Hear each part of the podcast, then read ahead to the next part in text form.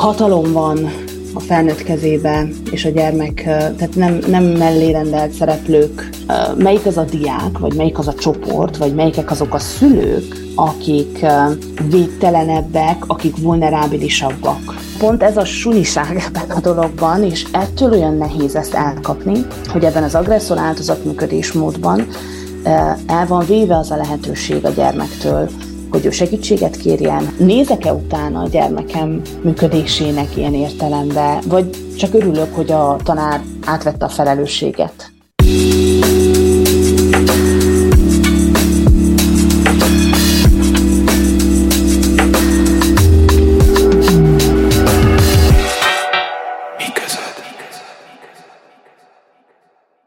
Sziasztok, ez itt a Mi között Erdélyi közéleti podcast, én Kis Anna vagyok, és ma megint egy egész Erdélyt megrengető ügy kapcsán készül ez a podcast. Kulcsár Árpád írta meg az átlátszó Erdély oknyomozó hírportára Orbán Zsolt csíkszeredai sztártanár közel 20 évig tartó, szinte háborítatlanul folyó szexuális zaklatási ügyeit.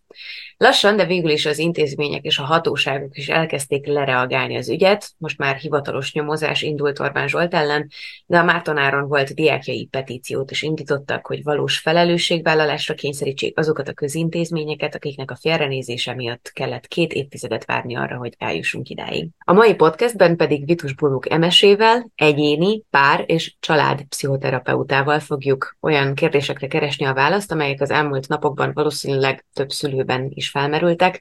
Hogyan védhetem meg a gyerekemet ilyen helyzetektől, mit kell megtanítanom a gyerekemnek, hogy ő jobban érzékelje ezeket a határokat, milyen kapcsolatot ápoljak vele, hogyan beszéljen velem, hogyha baj van, és egyáltalán miért veszélyes azt mondani, vagy azt gondolni, hogy velünk és az én gyerekemmel már pedig ilyen biztosan nem történhet.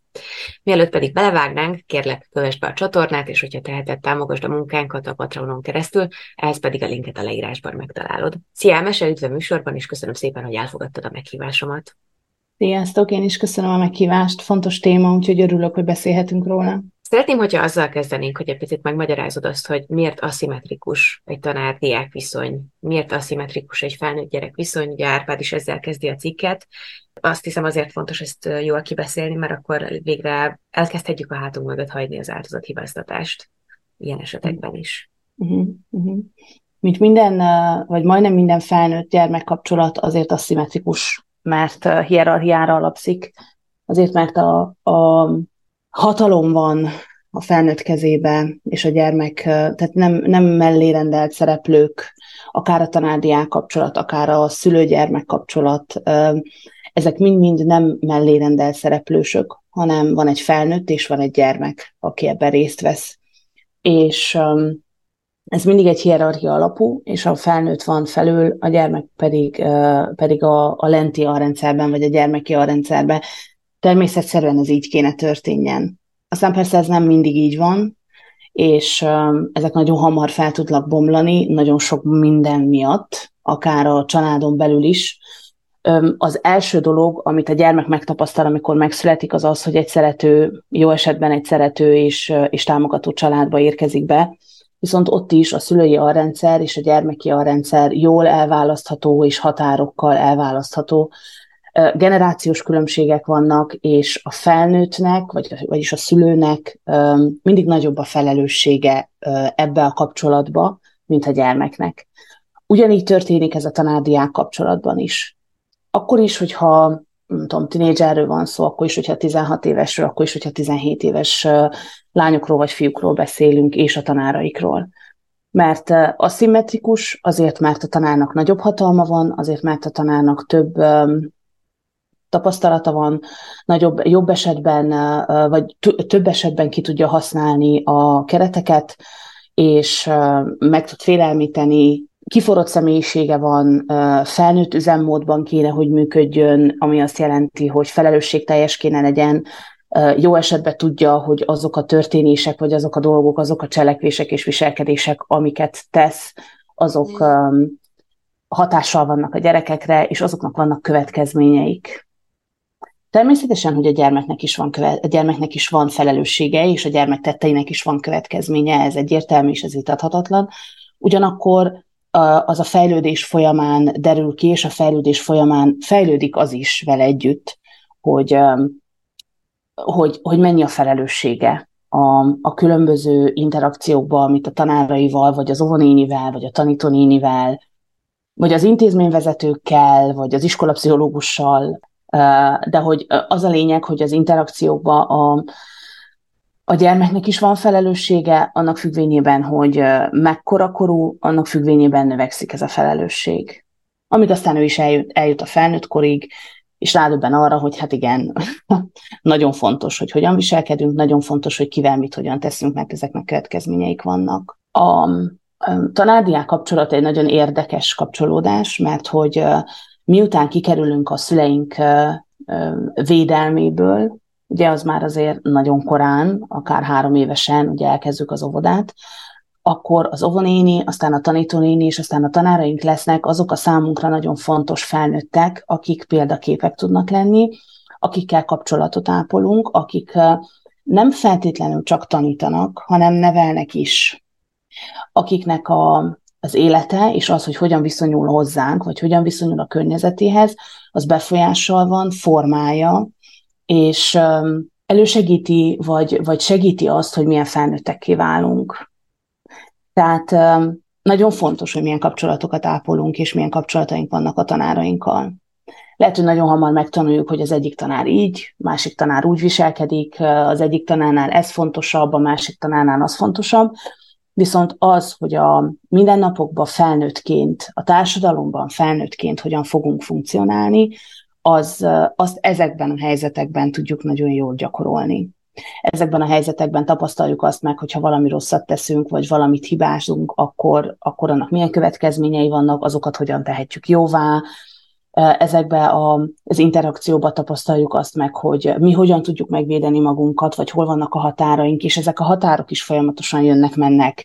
Milyen szabályok vannak egy társadalomban, azokon belül, hogy kell játszani, mi történik, hogyha átlépünk ezeken a szabályokon vagy határokon, tehát, hogy valahogy az iskola, az óvoda, a kisiskola és az iskola valahogy leképezi, ami az interakciókat illeti, leképezi azt, ahogyan a társadalom működik.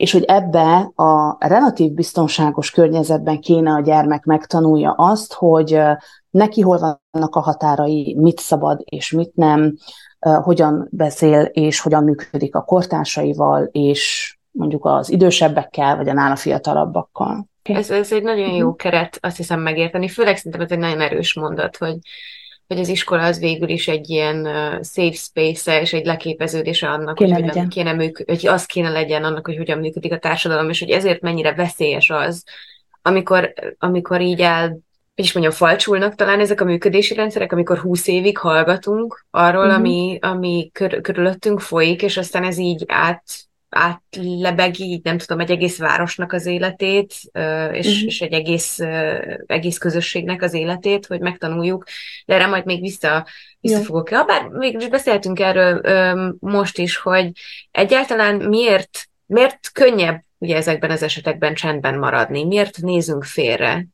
miért ez a belenevelődés, az, hogy megszokjuk, hogy húsz éven keresztül csend van, és ezt nem, nem uh, tárjuk a nyilvánosság elé. Miért van az, hogy a szülő azt mondja, hogy az iskola falai között szeretné tartani ezt az ügyet, és nem uh-huh. szeretné, hogyha nyilvánosság elé kerülne?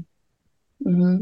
Hát ha, a, ha speciál erről a dologról beszélünk, vagy erről a cikkről beszélünk, én azért szeretném, hogyha ezt inkább általánosságba beszélnénk, mert hogy nagyon sok mindent tudok, de nagyon sok mindent nem tudok azokról a dolgokról, amik történtek, és akár minden elismerésem, vagy biztos vagyok benne, hogy tényfeltáró, ugyanakkor biztos vannak ferdítések, mert hogy mindig vannak ferdítések, amikor véleményekről van szó.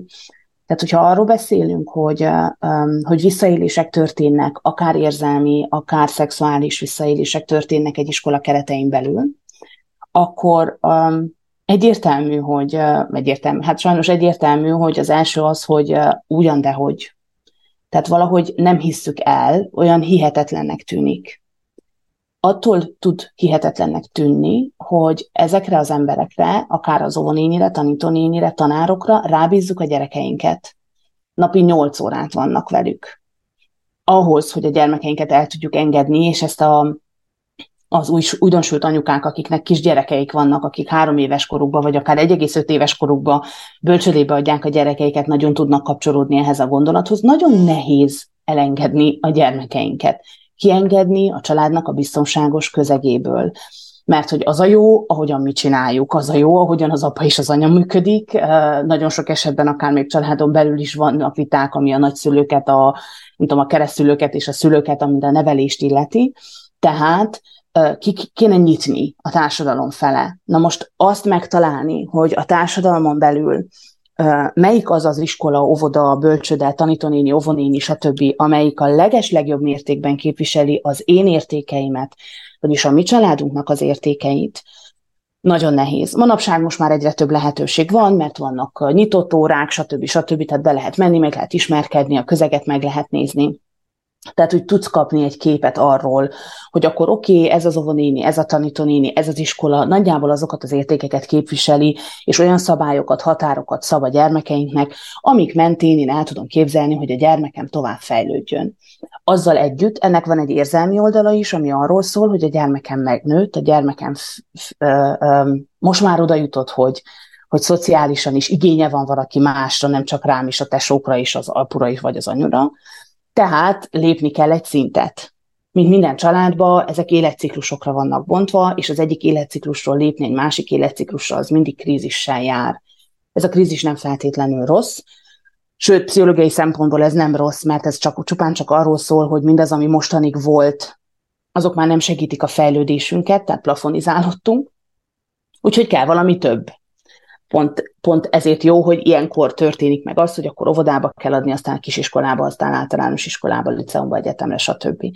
Mert hogy azok pont olyan szintlépések, amik arról szólnak, hogy a gyermekemtől valami olyanokat várnak, amit még nem tud, de már megvannak a skilljei, megvannak a képességei hozzá, hogy ezeket megtanulja. Természetes, hogy úgy gondolom, hogy egy ilyen közegbe a lehető, tehát megtalálom, vagy meg akarom találni az ilyen közegbe a lehető legjobb tanárokat, a lehető legjobb iskolát, amiben a gyermekem boldogan, biztonságosan fejlődhet. Ha ez nem történik meg, vagy egy ilyennel találkozom, akár 20 év után, akár 5 év után, teljesen mindegy, akár 6 hónap után, elindulnak ilyen, ilyen információk, akkor nagyon megijedünk, és az első tényleg az, hogy teljes mértékben elutasítjuk és eltaszítjuk magunktól ezeket a gondolatokat, á, de hogy nem a mi iskolánkba, nem, nem a mi körzetünkbe, nem ezek a tanárok. Hát mi megnéztük, hát mi odafigyeltünk, tehát valahogy próbálja a szülő a kognitív diszonancia mentén, ami azt jelenti, hogy az ő értékrendszerét ugye megnézte, megismerte, megpróbálta megismerni az iskolát, a tanárokat, tehát ő hozott egy döntést, hogy ezt a gyereket abba az iskolába adja, és akkor az az iskola nem hozza az elvárt akár, vagy a kért standardokat, mondjuk így. És akkor történik egy ilyen diszonancia, hogy de hát én úgy gondoltam, hogy de mégsem. És akkor a szülő elkezd védekezni, és az első és a legtermészetesebb az a taszítás vagy a hárítás. Ugyan de hogy valaki lejárat, lejáratni akar valakit, um, bosszú, személyes bosszú, közeg, nem tudom, közösségi bosszú, stb. Valahogy megpróbáljuk ezt elutasítani magunktól azért, mert nem vagyunk felkészülve arra, hogy bármilyen szinten is hát lereagáljuk ezt a dolgot. Mert nem tudjuk, hogy hogyan. És, és nagyon ijesztő az, hogy hogy azzal együtt, hogy nagyon sok ilyen manapság, nagyon sok ilyen felütötte a fejét, és egyre többen és többen kezdenek el beszélni azokról a dolgokról, amik akár 20 éve, 10 éve, 5 éve történtek velük, akár áldozatok, akár olyan valakik, akik tanuk voltak ebben a történetben, még mindig nem tudunk ehhez rendesen viszonyulni, még mindig nincsenek le tisztázva azok a keretek, amikben ezekről beszélni lehet igazán. Akkor, amikor egy ilyen típusú visszaélés történik, az egyik és a legfontosabb az, vagy azt tudni, hogy ez egy hatalomjátszma. Ez egy agresszor-áldozat szituáció, amiben um, az a legnehezebb, hogy az agresszor hatalommal rendelkezik, az áldozat viszont nem. Az áldozattól el van véve a döntésnek a képessége és a joga, az agresszor pedig um, hát teljes mértékben, vagy előbb-utóbb teljes mértékben uralni fogja az áldozatnak az érzéseit, a gondolatait és akár a viselkedéseit is. A tanárdiák viszonyban az a legnehezebb és talán az a legmocskabb, ilyen értelemben, hogy fejlődésben levő gyerk- gyermekekről van szó, tehát nagyon hamar befolyásolhatók. És nagyon nehéz utána menni ennek a dolognak, mert még nincs kialakulva a gyermekben, itt azért zárójel teszek, hogy nagyon sok felnőttben sem, tehát továbbra is fejlődnünk kell közösségileg és társadalmilag is, zárójel vissza, nincs kialakulva nagyon sok gyermekben az, hogy hogyan beszél ezekről a dolgokról, hogyan beszél az érzéseiről, hogyan beszél az iskolában történtekről. Ugye ez a tipikus, mi volt ma az iskolában? Semmi. És a szülő meg van nyugodva, hogy tényleg semmi, és ez csupán csak egy tinédzseri működés, hogy akkor bemegy, bezárja az ajtót, és az a semmi, az végül is jelenthet bármit, de hogy biztos jó, mert hát ha gond lenne, akkor egyértelmű, hogy otthon szólnék. Vagy otthon a gyerek szólna. Na hát nem, mert pont ez a sunyiság ebben a dologban, és ettől olyan nehéz ezt elkapni, hogy ebben az agresszor áldozat működésmódban el van véve az a lehetőség a gyermektől, hogy ő segítséget kérjen, hogy ő szóljon, hogy ő fellépjen a saját maga védelmének érdekében. Ehhez hozzá tartozik, vagy ehhez a kettőshöz azért általában nagyon sok esetben kialakul igazából egy hármas, ami arról szól, hogy van az agresszor, van az áldozat, és vannak a tanúk. A tanúk azok lehetnek néma tanúk, ami azt jelenti, hogy tudják, de hallgatnak. A tanúk is lehetnek gyerekek és diákok és kisegítő személyzet. A tanúk lehetnek olyanok, akik szimpatizálnak az áldozattal, viszont nem mernek szólni, mert attól félnek, hogy ők is beleeshetnek az áldozat szerepébe, és akkor inkább kimaradnak ebből nincsenek felkészülve azokra az érzelmi és akár viselkedésbeli változásokra, amik ez azzal, ami azzal jár, hogy mondjuk az áldozat mellé álljanak, és nem tudják, hogy abban az esetben, hogyha többen összefogunk, akkor erősebbek tudunk lenni az agresszornál. Vannak olyan tanúk, akik inkább szimpatizálnak az agresszorral, pont megint csak amiatt, mert attól félnek, hogy ők is áldozatok lehetnek, és, és valahogy bennünk emberekben mindig ösztönszerűen megvan az, hogy, hogy az erősebbhez húzunk, mert az jelenthet egy falcs biztonságot. És akkor elindul egy csomó, bár nem volt szakmai ez a szó, elindul rengeteg uh, érzelmi folyamat és rengeteg gondolkodás, vagy gondol, rengeteg gondolat bennünk, hogy akkor a, a, érezzük, hogy valami nem oké, okay, érezzük, hogy valami nem jó, érezzük, hogy a másik nincs jól, viszont elkezdjük megmagyarázni valamivel. Azért, hogy a bennünk levő feszültséget csökkentsük, a bennünk levő szorongást csökkentsük. És akkor így alakul ki nagyon hamar az áldozathibáztatás. Rövid volt a szoknyája, túl kacér volt, túl későn ment haza, túl korán ment haza, túl sok problémája volt, túl kevés problémája volt is ebbe a történetbe, vagy ebbe az áldozathibáztatásba igazából. Teljesen mindegy, bármiben tartozhat. Igen, tehát hogy um... ez az egyik, hogy hasítunk hogy, hogy, hogy hárítunk, hogy nem, mert nem az én iskolám, stb. A másik az, hogy nem tudjuk összerakni, felnőttként akár, nem tudjuk összerakni azt a képet azzal az emberrel, vagy azt az ismeretet, vagy azt a mondatot, amit éppen meghallunk, azzal az emberrel, aki, aki akár, vagy akire azt mondják, hogy most épp ő az agresszor, vagy ő az, aki, aki groomingol. Mert nagyon sok esetben ezek az emberek tiszteletre méltóak, ezek az emberek egy, egy, egyfajta, hogy mondják, ennek imidzset vagy presztist vívtak ki a kisközösségben is, az iskolán belül is. Nagyon sok esetben ezek a lazatanároknak minősülnek, akik nagyon jól meg tudják kapni a gyerekekkel a hangot. Ebből kifolyólag megint csak nagyon hamar eljutok ahhoz a, ahhoz a következtetésemhez, hogy ó, hát biztos csak félreértette a másik, tehát a gyerek. Mert hát még gyerek, hát mit tud ő arról, hogy? És akkor ez azt jelenti, hogy elkezdem magyarázni azt, hogy jó, de hát ez nem is úgy volt, és kialakítok én egy saját forgatókönyvet a fejembe, és onnantól meg már akinek el fogom mesélni, hozzáteszem az én gondolataimat, vagy az én érzéseimet.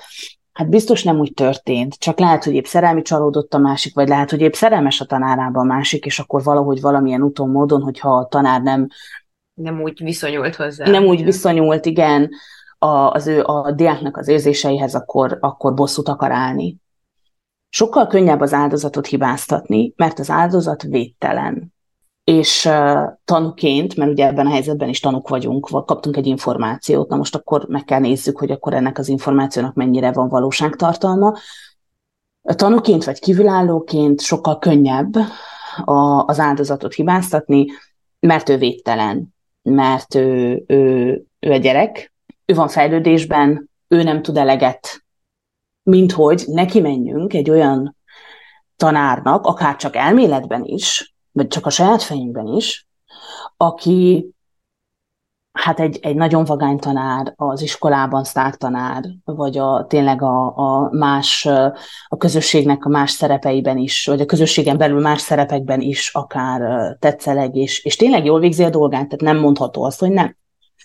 Ettől nehéz, mert hogy olyan képességek és olyan attribútumok ütköznek egymással, amit jó esetben fejben nem tudunk egymás mellé helyezni.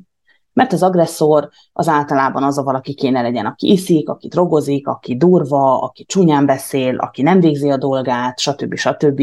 Általában a közösségnek a szélén van, épp hogy nincs lecsúszva. Ehhez kéne, ehhez kéne a kép, de hogy pont ellenkező ezzel. És akkor elkezdjük védeni. Nek az egész történetnek az egyik kulcsfogalma ez a grooming, ami ugye a behálózást jelenti. Uh-huh. És ugye ebben a, a az esetben a Márton Áron kapcsán, illetve Orbán Zsolt kapcsán ugye arra megy ki a játék, hogy, hogy ugye valamilyen ö, formában, de hogy szexuálisan kihasználja ezeket a lányokat. Na de hogy ö, a groomingolást felnőttek vagy tanárok nem feltétlenül csak arra használhatják, hogy akár szexuálisan használják ki a, a, az alattuk lévőket, Mire használható még egy behálózott diák? Miért jó egy tanárnak, miért jó egy felnőttnek az, hogyha ennyire közel édesget magához egy-egy diákot vagy egy-egy gyereket? Ha megengeded, egyszer azzal kezdeném, hogy akkor beszéljünk arról, hogy mi is az a grooming. Uh-huh. Jó? Tehát, hogy ez a grooming, ez az a folyamat, amiben egy, egy tanár, vagy egy személy, egy felnőtt érzelmileg is, és viselkedésben is kihasznál egy kiskorút, de akár kortársat vagy kortárscsoportot is. Ez arról szól, hogy azokkal a viselkedés formákkal, amik a, a, annak a csoportnak, vagy annak a diáknak, vagy annak a, fiatalnak nagyon kedvező, azokkal a viselkedés formákkal megpróbálja behálózni, és nagyon kicsiket lépve kerül a bizalmi hálójába. Tehát a bizalmába férkőzik, nagyon sok nagyon sok interakciót igényel, nagyon sok türelmet igényel, nagyon sok kommunikációt igényel, és egyértelmű, hogy nagyon erős hatalom vagy hatalmi játszma folyik a háttérbe, és nagyon erős kontroll. Kontroll a tanár részéről, és kontrollvesztés a diák részéről. Az elején ez egy ártalmatlan kapcsolatfelvételnek tűnhet, ami arról szól, hogy ezekben a helyzetekben azért az ilyen típusú emberek, és itt most nem szeretnék megnevezni semmilyen akár nem tudom, személyiségtípust, mert én úgy gondolom, hogy bármelyik személyiségtípusnak, vagy személyiségtípus ide be, beférhet. Viszont az, aki groomingol, az, az nagyon jól megérzi, hogy melyik az a diák, vagy melyik az a csoport, vagy melyikek azok a szülők, akik védtelenebbek, akik vulnerábilisabbak, akik hamarabb behálózhatók és megközelíthetők, mert sokkal hamarabb elveszítik a kontrollt. Általában a presztízsel, a, a kicsit lázadóbb, szabályokat nem betartóbb viselkedéssel, kezdenek el tetszelegni, ami egyértelmű, hogy, hogy a fiataloknak a számára egy, egy kedvező viselkedésforma, ezzel tudnak kapcsolódni, ehhez tudnak, vagy ezzel tudnak azonosulni, azt mondják, hogy milyen vagány a tanár, stb. Miután, és ugye ez az elején nem feltétlenül csak egy emberre fókuszálódik hanem ez a fajta viselkedés, ez egy általános viselkedés, egy osztályba például. És azok a diákok, akik jobban ráharapnak erre valami miatt, mert vulnerábilisabbak, akár rosszabb, vagy, vagy konfliktusosabb a család és a, tehát a szülők és a gyermek közötti kapcsolat. Akár a család maga szét van esve, akár vállás volt, akár haláleset volt, akár bár házasságban élnek a szülők, de nagyon sok a konfliktus nehezebb anyagi körülmények, vagy túlságosan jó anyagi körülmények, ahol viszont az érzelmek hiányoznak, tehát mindenféle fajta vulnerabilitás ide bejön. Na ezek a diákok hamarabb megközelíthetőek, hamarabb rálépnek erre, mert sokkal nagyobb igényük van a kapcsolódásra. És ilyenkor, záróját nyitok, az áldozat hibáztatásnál ez az első, figyelemre vágyott. Nem, nem figyelemre vágyott, kapcsolódásra vágyott. Szeretet alapú kapcsolódásra vágyott az a diák, vagy az az áldozat. És ez lehet nő, lehet férfi, lehet gyermek. És ezt adja meg ez az ember, aki, aki ezt a groomingolást elindította, kiválaszt valakit, miután egy egész közeget kicsit elvarázsolt, kicsit olyan, mint egy, nem tudom, mint egy a cirkuszban mit csinálnak, trükköző. Zsonglőrködnek. Akár mint egy zsonglőr, igen. Vagy mind a, a kácsa trükköket mutogató, hogy egy kicsit elvarázsol, és azok, akik hamarabb rákapnak, akik hamarabb ráharapnak erre, azokat kiemeli a tömegből. És ez a fajta megkülönböztetés, ez a fajta kiváltságosság egy hatalmas pozitív, pozitívum tud lenni a diáknak, vagy a, annak a félnek a részére. Hát rám figyelt, hát én fontos vagyok. Ha egy ilyen fontos ember, ha egy ilyen laza ember, ha egy ilyen kedves ember, ha egy ilyen intelligens ember rám figyel, azt jelenti, hogy van bennem valamilyen érték. És ez nagyon hamar kapcsolódik a, a gyermeknek, vagy akár az áldozatnak a fejébe. Mert pont ezekben a helyzetekben, vagy ezekben, ezekkel az érzésekkel van neki a legnagyobb problémája. Hogy ő nem elég fontos, hogy ő nem elég értékes, hogy rá nincs elég idő fordítva, hogy nem tud annyit, nagyon-nagyon kell teperjen a szüleinek akár, vagy a számára szeretett embereknek a figyelméért, és a, a, a bocsánat, nem a figyelmét, a szeretetéért. Teljesítenie kell a szeretetért. Ugyanakkor pont ezzel, ebb, ezzel ellentétben ez az egyén megadja.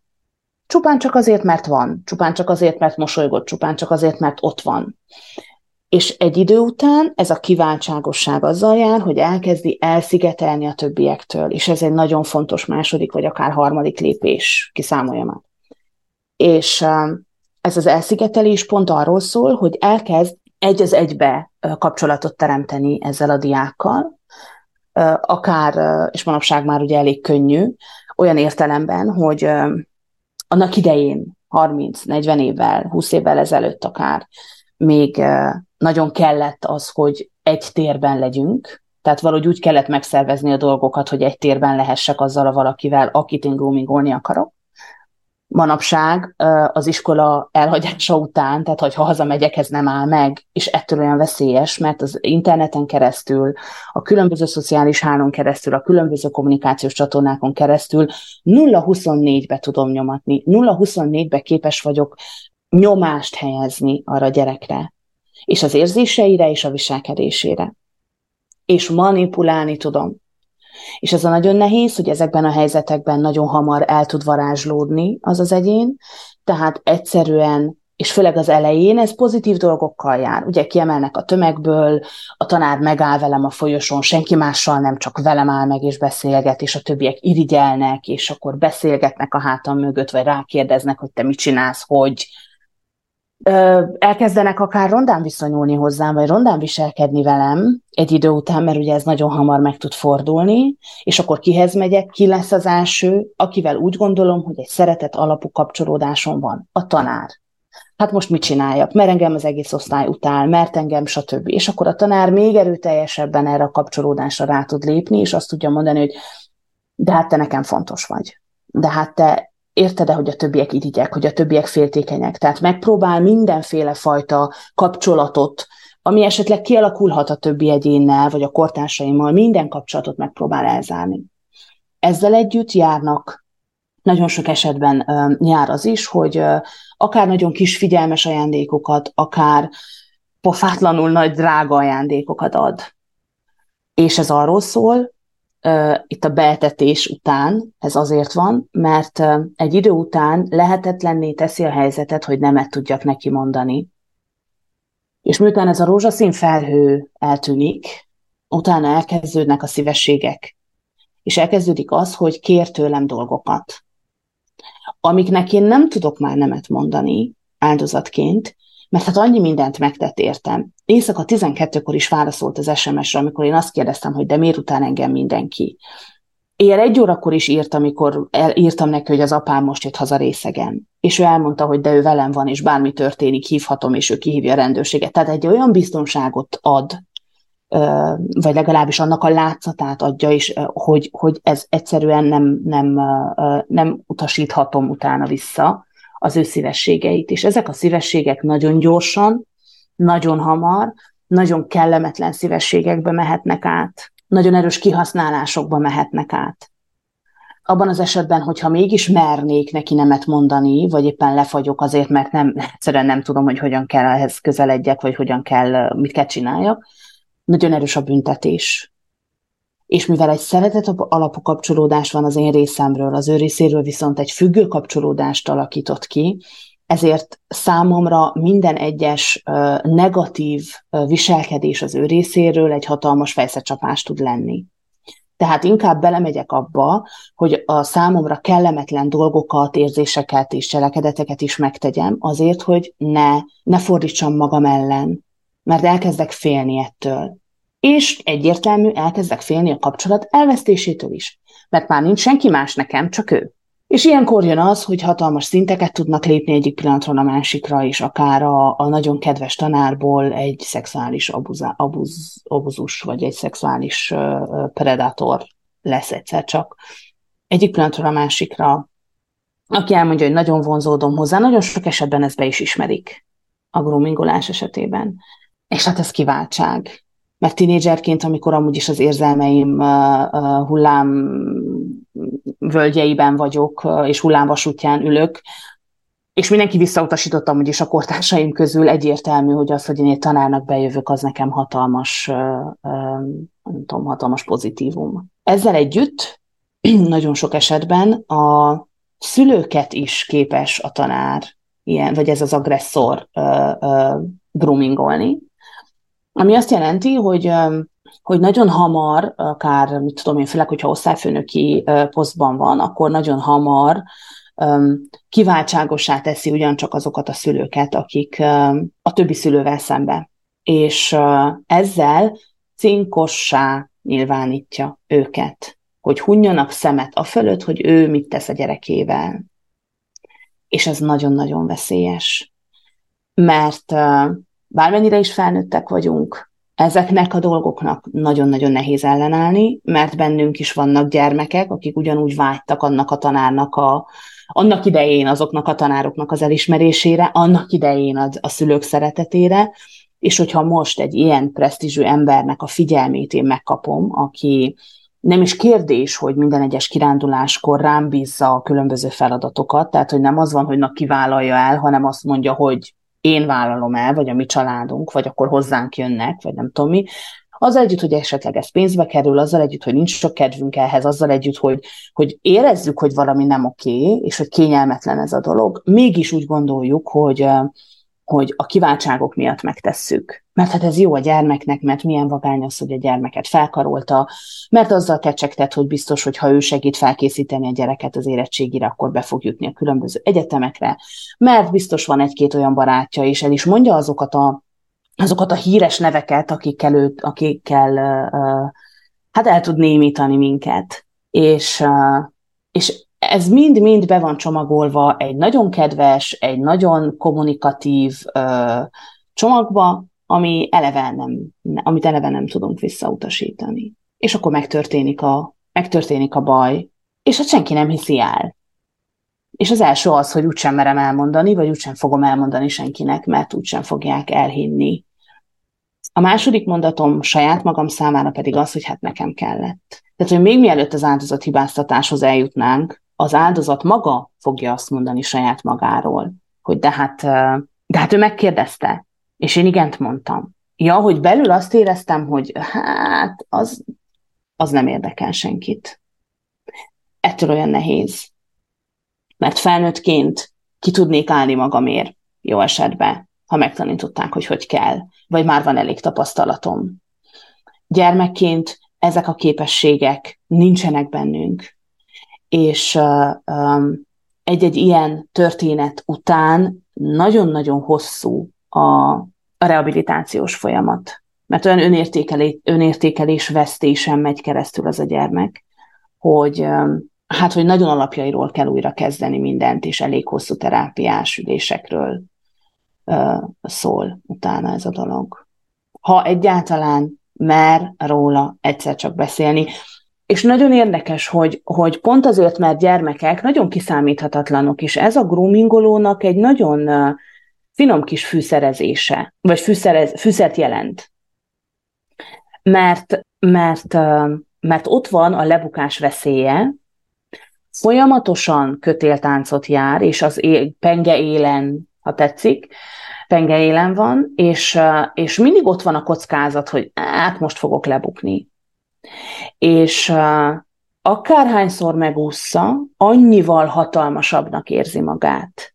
És annyival nagyobb, nagyobb mértékben, vagy annyival, hat, igen, egyrészt hatalmasnak, annyival erőteljesebben fog a következő alkalommal nekiállni bárminek is, mert hát ő, ő legyőzhetetlen, mert hát ő egy teljesen egyértelmű helyzetet is ki tudott magyarázni, meg tudott magyarázni, um, meg tudta úszni, mert, uh, és tény is való, hogy nagyon sok esetben azért, mert szakmailag, ha csupán csak robotként a szakmát, vagy az ismeretet, vagy a tudást vesszük, szakmailag tényleg nagyon sok mindent letesz az asztalra, jóval többet, mint bármelyik tanár, vagy bármelyik ö, másik ember abból a szakmából.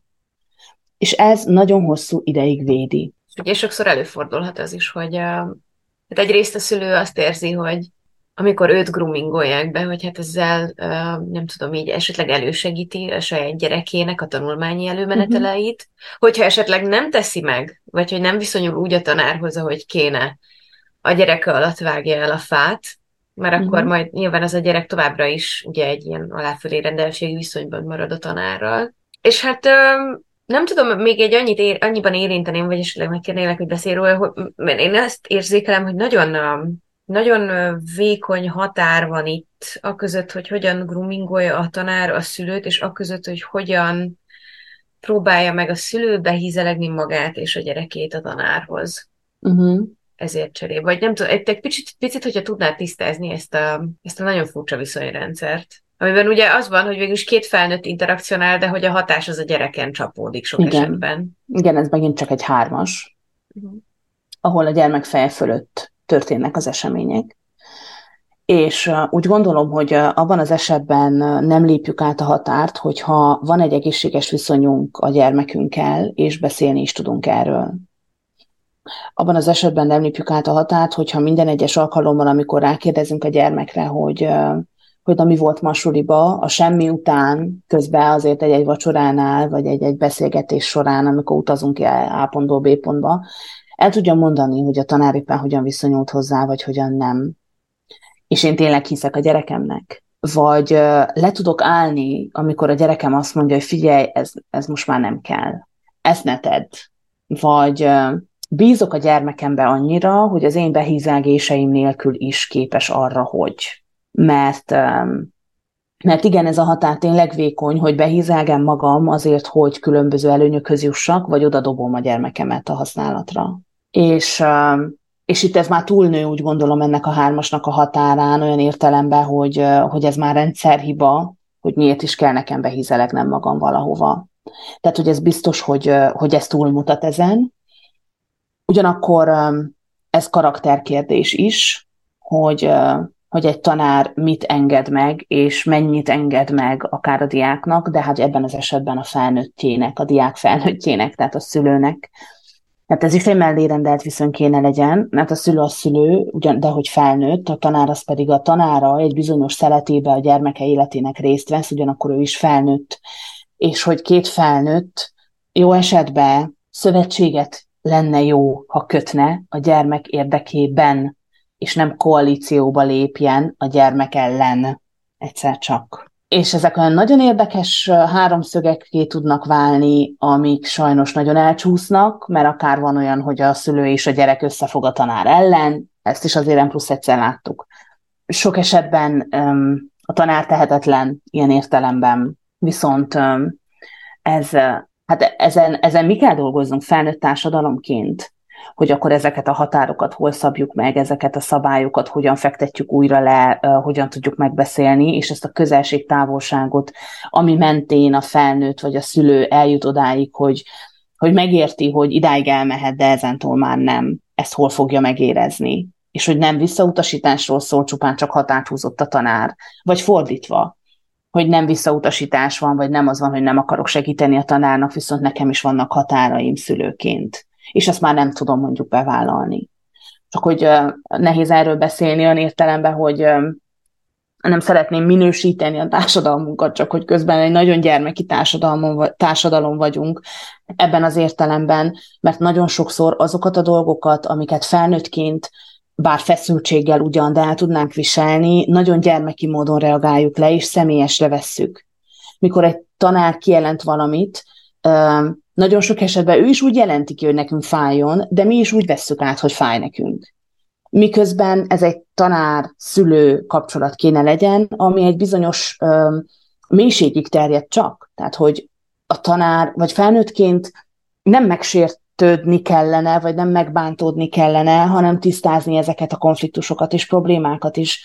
És higgyétek el, hogy ez nagyon nehéz, mert ez arról szól, hogy kell legyen egy önismeretem, kell legyen egy önreflexióm, meg kéne kapjam azt a pontot, hogy engem hol érintett személyesen az, amit a tanár éppen mondott, gyerekemről, rólam, családomról, bárkimről, azt rendbe tegyem, és utána megfelelő módon reagáljak vissza. Na ez az, amire én úgy gondolom, hogy még nagyon nagyon gyerekcipőbe járunk. Viszont ezeknek a beszélgetéseknek a mentén, ezeknek a podcasteknek a mentén, ezeknek a, a, a történéseknek a mentén úgy gondolom, hogy elkezdődhet egyfajta fejlődés társadalmi szinten is, ami ezt illeti, mert hogy tényleg egyre jobban és nagyobb mértékben leszabályozódnak azok a dolgok, amik történhetnek az iskolában, vagy azok a dolgok, amik azok a kapcsolatok, hogy hogyan nézhetnek ki a tanár és a szülő, az intézmény és a szülő között. De hát emberek vagyunk és hibázunk, és ez teljesen rendben van mindaddig, ameddig tudjuk vállalni is a felelősséget a hibáinkért. És um, igen, talán első körben ez lenne a legjobb, hogy közben nem mást hibáztassunk, vagy nem utogassunk újjal, hanem, hanem a mi kis sarkunkba üljünk le, és nézzük meg, hogy oké, okay, akkor mi volt az én részem ebben? Hmm, nyilván nem egy, egy beáratott receptet kérek tőled, vagy mm. hogy nem azt szeretném, hogyha elmondanád, de hogy néhány ilyen fogódzót uh-huh. szülőknek arra vonatkozólag, hogy egyrészt körülbelül milyen kapcsolatom kéne legyen a gyerekemmel, vagy hogy egyáltalán hogyan tudom észrevenni, vagy mire érdemes odafigyelni akkor, amikor akár a gyanúja is felmerül annak, hogy egy tanár nem úgy viszonyul hozzá, hogy uh-huh. mondjuk azt, azt kéne uh-huh. ebben a területen. Tudom, hogy ez egy nagyon tág téma. Hát, igen. Hogyan viszonyuljon a gyerek, vagy a, a szülő a gyerekéhez az, azért, hogy jó legyen, nyilván erről beszélhetnénk holnap utánig. Nyilván így a valamennyire uh-huh. így a témára szűkítve. Uh-huh. Jó, hát gondolkozom, hogy mi lenne az a nagyon, mik, len, mik lennének azok a nagyon fontos fogódzók. Az első és a legfontosabb az, hogy kialakítani már első pillanatától a gyermekem megszületésének egy olyan fajta bensőséges szeretet alapú kapcsolódást, ami arról szól, hogy értékes a gyermekem, fontos nekem a gyermekem, és um, nyitott vagyok bármikor, bármire vele kapcsolatosan. Aztán um, fontos, hogy ahogy ő nő, úgy nőjek én is uh, a különböző feladatokhoz, amiket, uh, amiket az élet elém tár, vagy amiket a gyermekem elém tár. És um, fontos, hogy, hogy most például pont ennek a történetnek a mentén a, például a szexuális nevelés nagyon-nagyon fontos, ami úgy gondolom, hogy megint csak egy tabu az elmúlt három, négy, öt, tíz, nem is tudom hány évben az életünkben.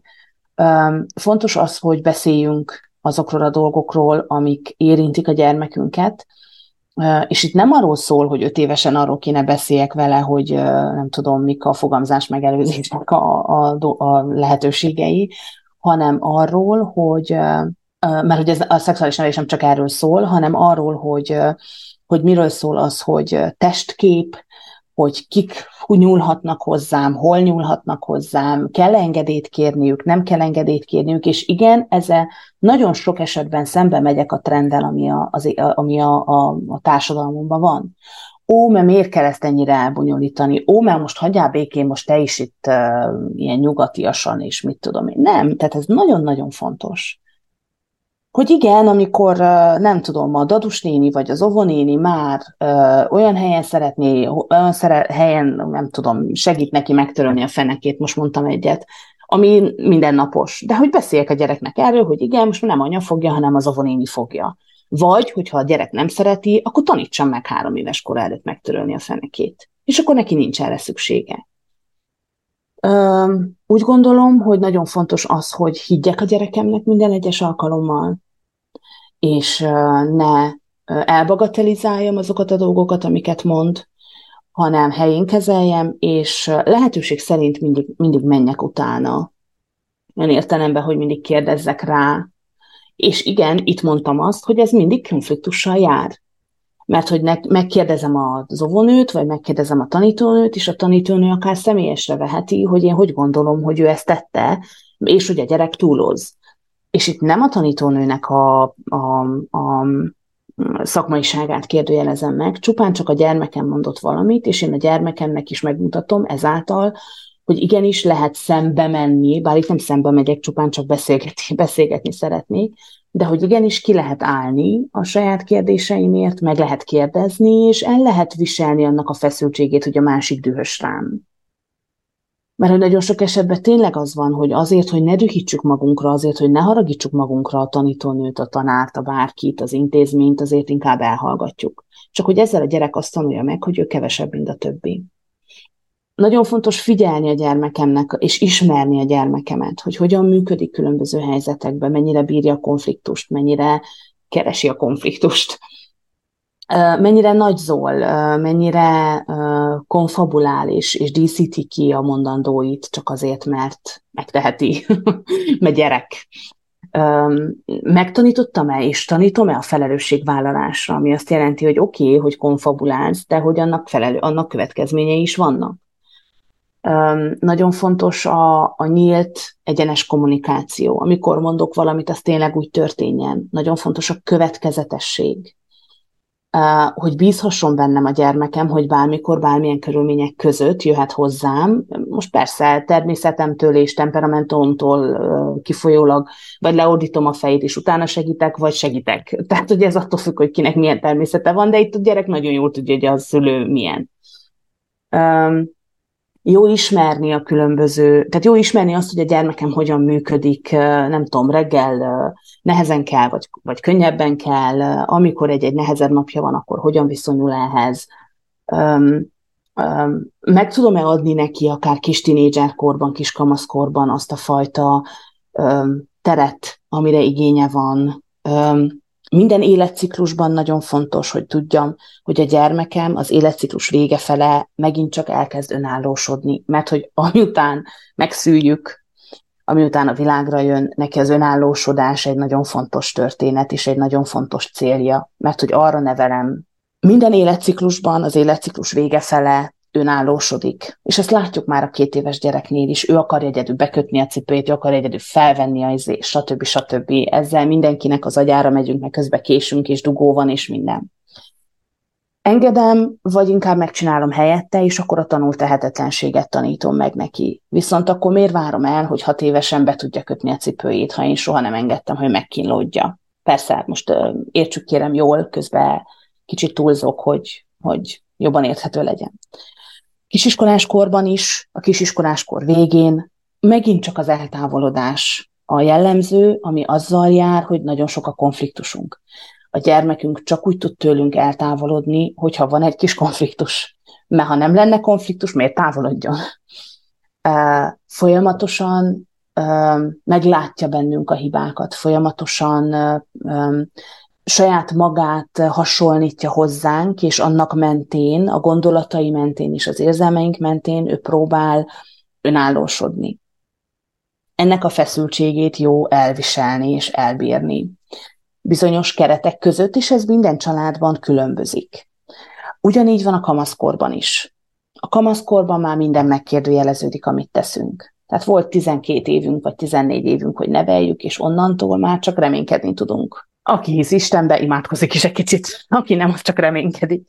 De hogy azon túl, onnantól a kortárs csoport, a példaképek, ami a tanárok, az igazgatóság, a bárki, bárhova jár a gyermek, az edző, a, nem tudom, a, a, az énektanárnő, a bárki példakép lehet. És ezek a, ezeket a példaképeket mindig is az órunk alá fogja dörgölni. Hát az énektanárnő nem ezt mondta. Hát az edző azt mondta, hogy. De ezt három évesen is hallottuk. Az óvonéni azt mondta, hogy. Tehát onnantól ennyi el tudom-e bírni ennek a feszültségét, hogy ő erről beszél, és megbírom-e azt, hogy igen, vannak más fontos felnőttek is az életében. Kérdezgetem-e, hogy ott mi történik. Utána járok-e, hogy kik a barátai? Ismerem-e a szüleikt?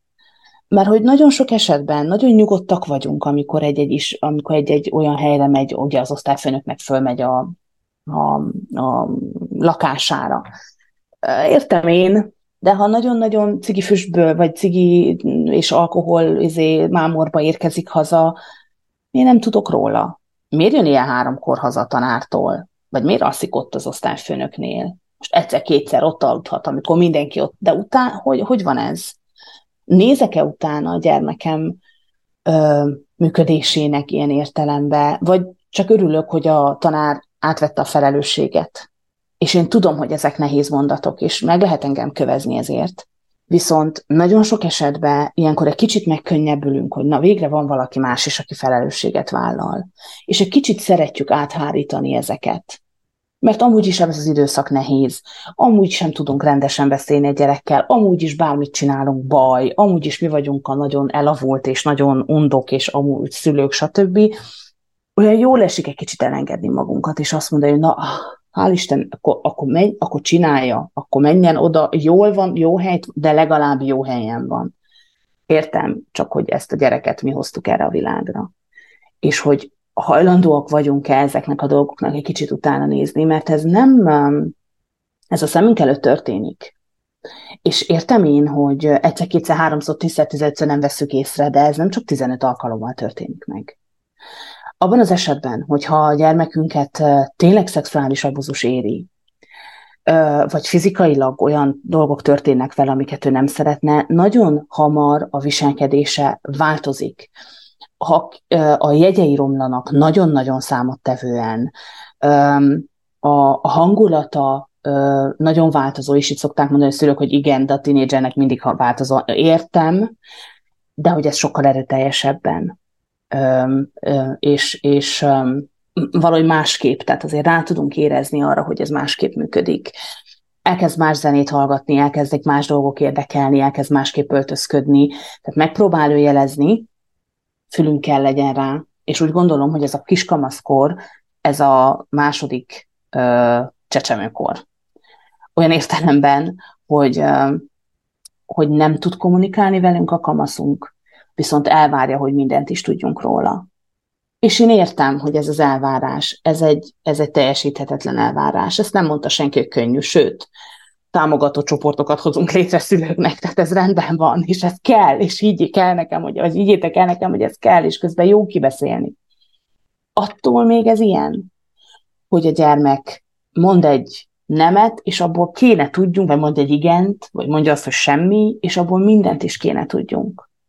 Tehát, hogy azért jó, hogyha közben utána nézünk, ha közben megyünk a szobájába, ha közben kérjük, hogy jöjjön ki, ha közben megadjuk a lehetőséget a különböző beszélgetéseknek, ha közben mesélünk a saját kamaszkorunkról, ahol a, mi az anyánkkal vagy az apánkkal nem, pont annyira nem tudtunk kijönni, stb. Tehát, hogy merjünk, merjünk kapcsolódni. És ha megtörtént a gond, akkor meg viszont manapság nagyon hamar lehet lépni, és nagyon letisztultak a törvények és az az út, ami, amit végig kell járni annak érdekében, hogy, hogy utána nézzünk ennek a dolognak.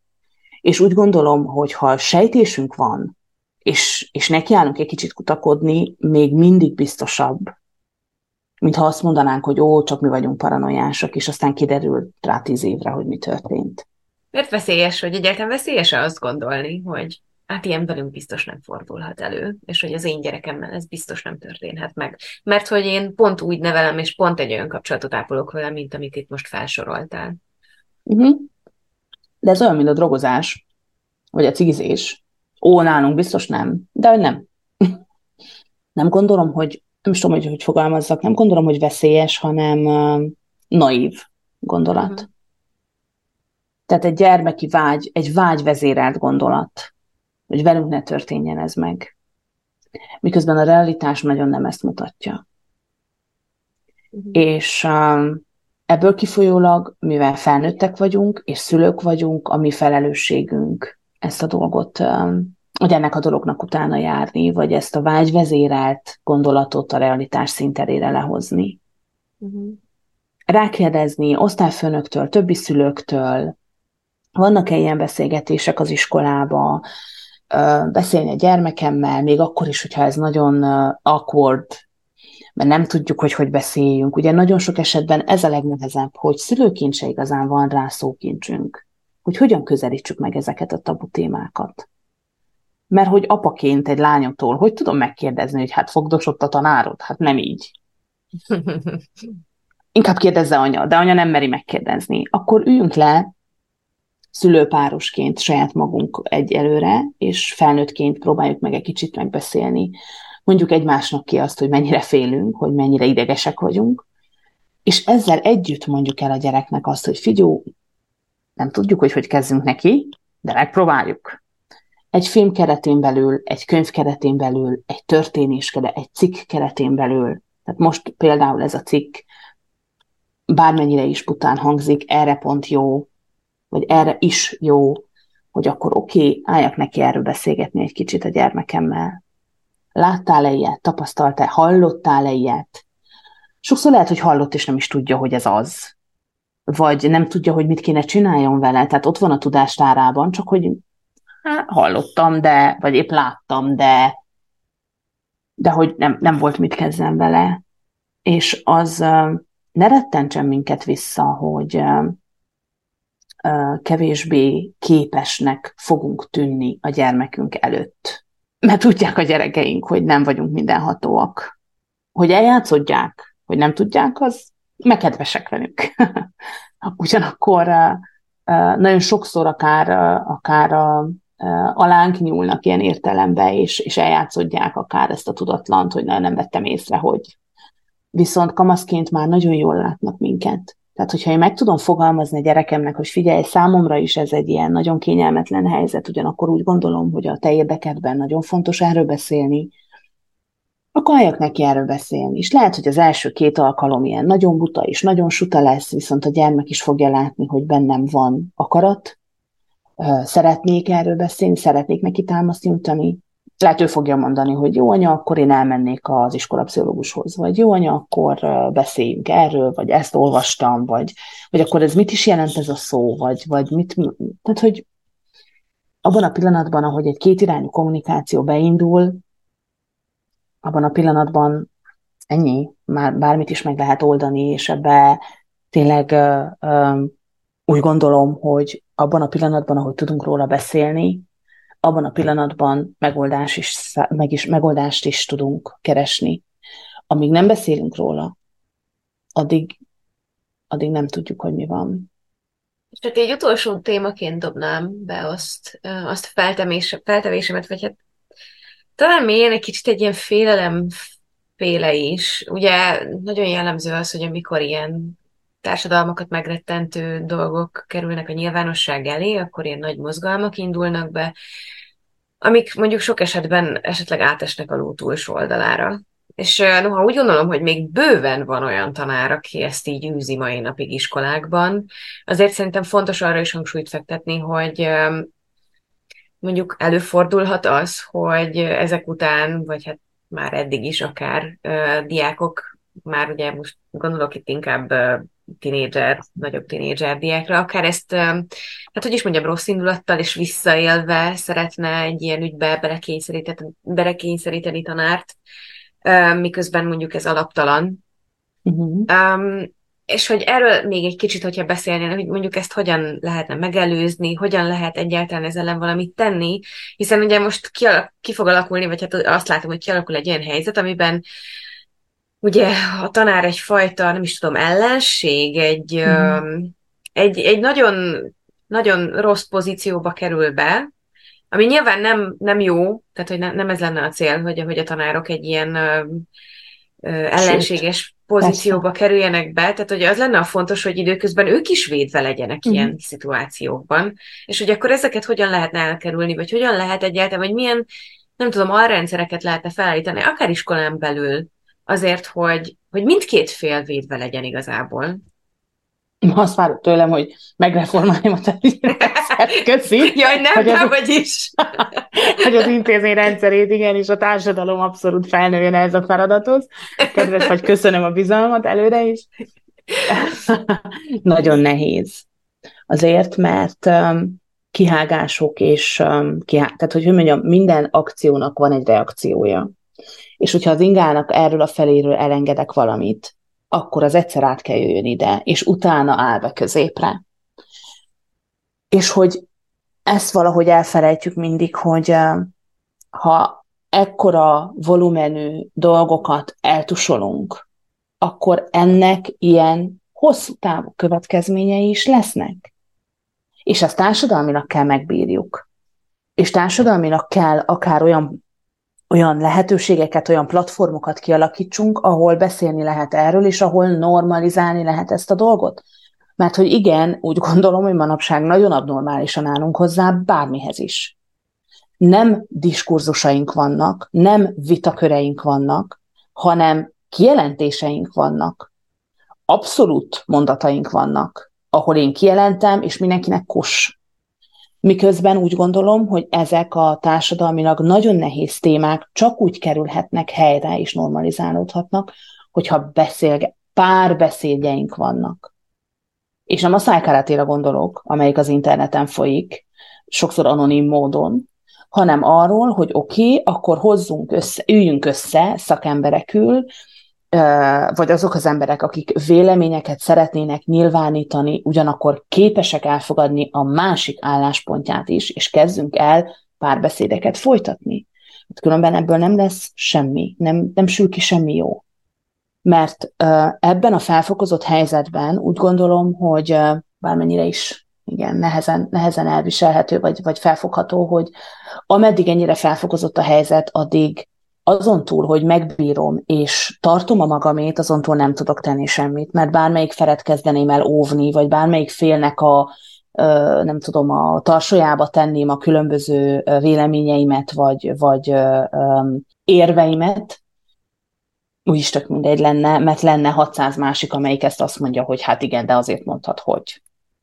Tehát, hogy ö, szakmailag a történésről és a, a, a folyamatról, vagy a lelki folyamatról nagyon fontos beszélni, ö, a megelőzés nagyon fontos, a gyermekeink és a felnőttjeink felkészítése ö, ilyen téren nagyon, nagyon jó, hogyha megtörténik, és nem most hegy alatt abrakolni. Persze, egy ilyen mentén el lehet kezdeni, de ez folyamatos kéne, hogy legyen. Nem hat hónapig, és aztán leáll minden, és kezdődik minden előről.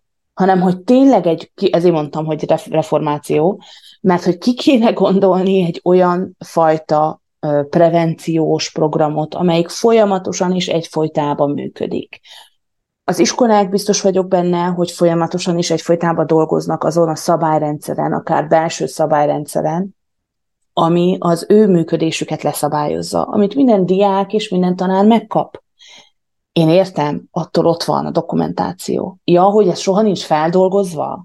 Ja, hogy se a szülő nem olvassa el, se a diák? Se osztályfőnöki órán nem veszük elő, és nem kezdjük el bo- bo- kicsit bogozgatni, hogy akkor mi micsoda és mit jelent?